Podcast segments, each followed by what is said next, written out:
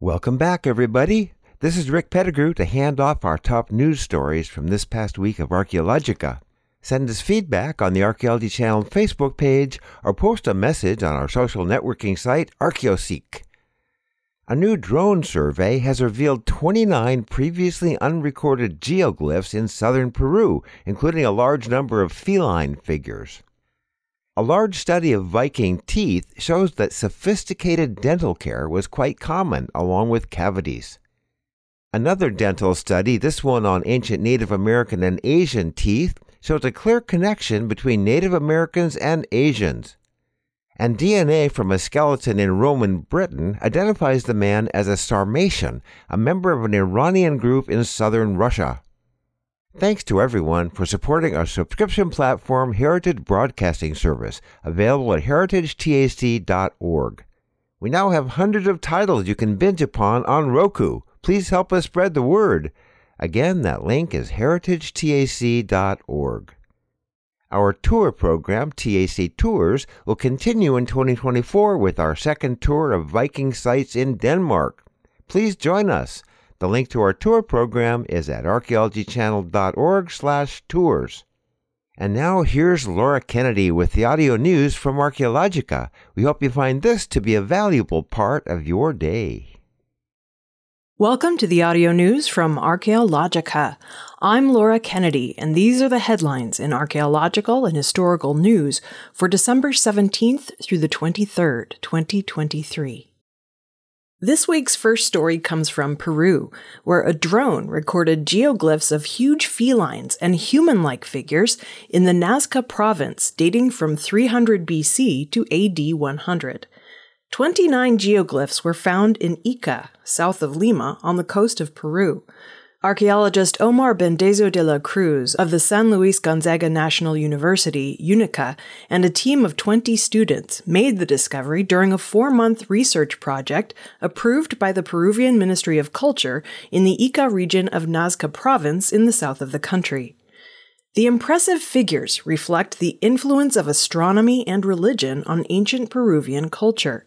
The last discovery of this size was in 1994, when UNESCO declared the famous lines and geoglyphs of the Nazca and Palpa part of the cultural heritage of humanity. According to team leader De La Cruz and a teacher at the Unica School of Archaeology, the figures are situated on the hillsides in the population center of San Francisco in the El Ingenio district and the San Juan sector of the Changuillo district. As reported by Archeo News, 10 of the geoglyphs in the El Ingenio district depict feline figures measuring up to 55 feet long and 12 feet tall. In the Changuillo district, the team found eight geoglyphs with feline figures measuring up to 121 feet long and 42 feet tall. Eleven more geoglyphs show anthropomorphic figures, 10 in the El Ingenio district and one in the Changuillo district, Specialized software was used to analyze the drone images and help determine the shapes of the figures.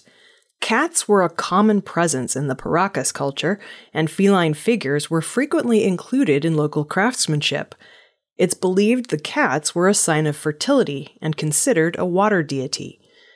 The Paracas people were known for their sophisticated advancements in textile arts, especially weaving, which employed intricate designs and vibrant colors. The Paracas culture thrived on the southern coast of Peru from approximately 800 to 100 BC. At its height, its influence extended through other trade networks and connected it with other ancient cultures, like the Chavin and Nazca civilizations. Around 200 BC, it began to decline. While the exact reasons aren't known, environmental changes or infighting may have been contributing factors. Our second story takes us to Varnhem, Sweden, where researchers examined 3,293 well preserved Viking teeth from the 10th to the 12th century AD, believed to have come from 171 individuals. The teeth came from a 2005 excavation of a church cemetery containing thousands of Viking graves. The site is known for extensive excavations of Viking and medieval features, including tombs where skeletons and teeth have been preserved well in favorable soil conditions. In this study, Carolina Bertilsson and colleagues performed clinical and radiographical examinations of teeth from this site. They were examined using modern dental techniques and tools, including x ray examinations using the kind of bite plates used in a dentist's office today.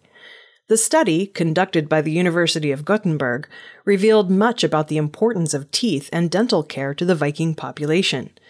Bertilsson and her team found that dental caries, also known as cavities or tooth decay, were not uncommon in the adult teeth they studied. 49% of the individuals examined had at least one or more caries lesions.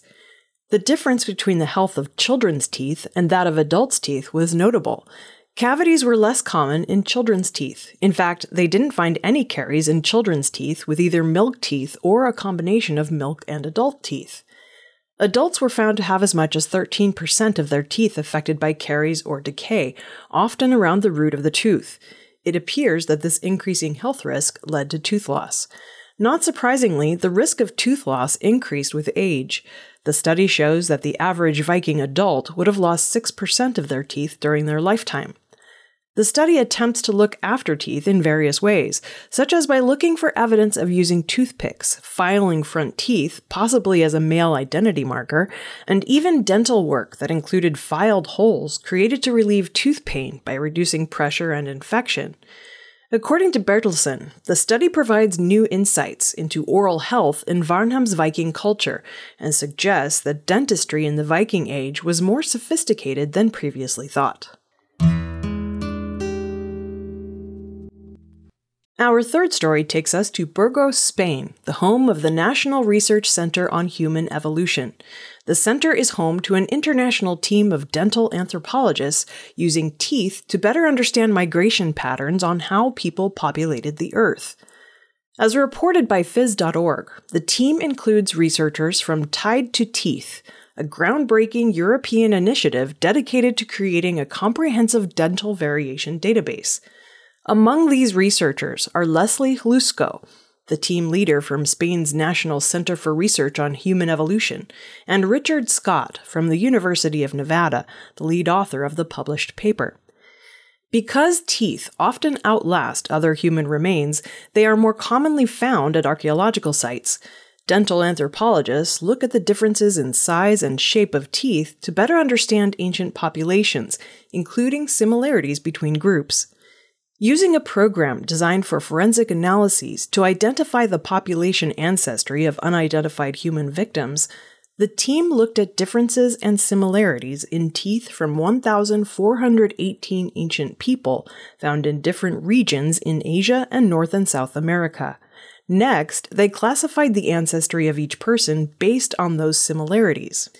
The analysis found an affinity between Native Americans and East Asians so significant that in 10 to 15% of cases, the similarity of their dental remains led them to classify teeth found in Native Americans as East Asian. Their findings suggest that all Native Americans came from the same population that was living in Beringia, the area between current Russia and Canada, for some 5,000 to 10,000 years before the migration into North and South America south of the ice sheet.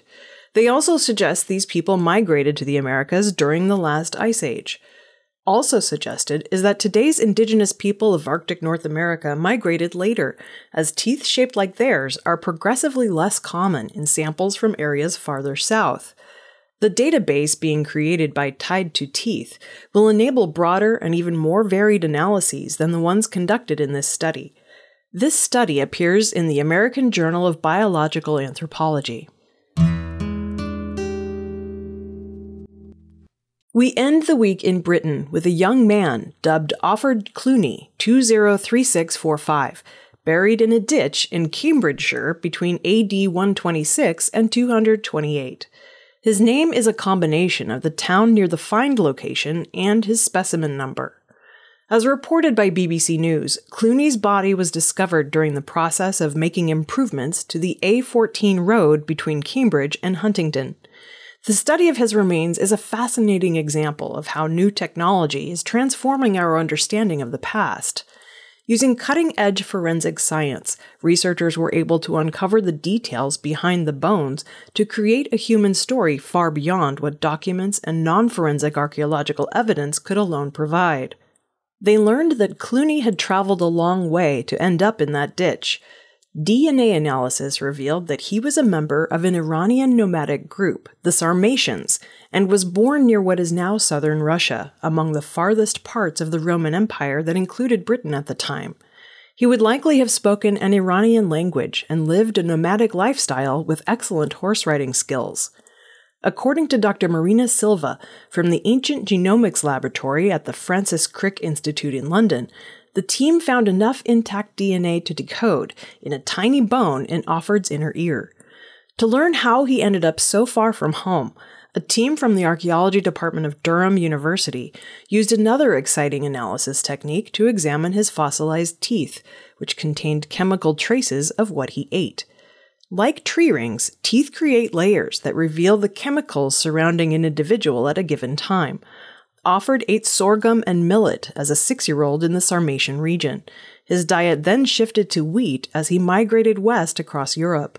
Combined with historical information, researchers determined that Offord was likely connected to a Sarmatian cavalry unit of the Roman army posted to Britain at that time. DNA and chemical analysis techniques allow researchers to ask new questions about how societies formed, their makeup, and how they evolved in the Roman period. These results point to much greater population movement, not just in the cities, but also in the countryside. That wraps up the news for this week. For more stories and daily news updates, visit Archaeologica on the World Wide Web at archaeologica.org, where all the news is history. Also, check out our growing subscription platform, Heritage Broadcasting Service, at heritagetac.org. I'm Laura Kennedy, and I'll see you next week.